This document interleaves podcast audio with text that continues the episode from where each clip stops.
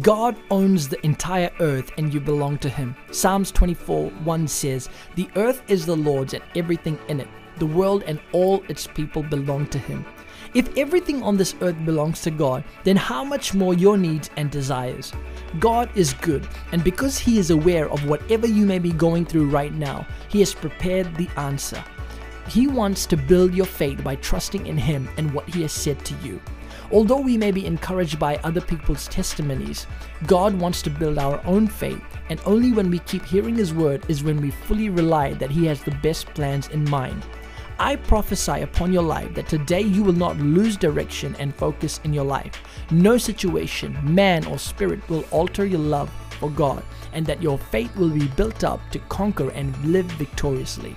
This is Joshua Singh, and you can find out more information about me on joshuasingh.com.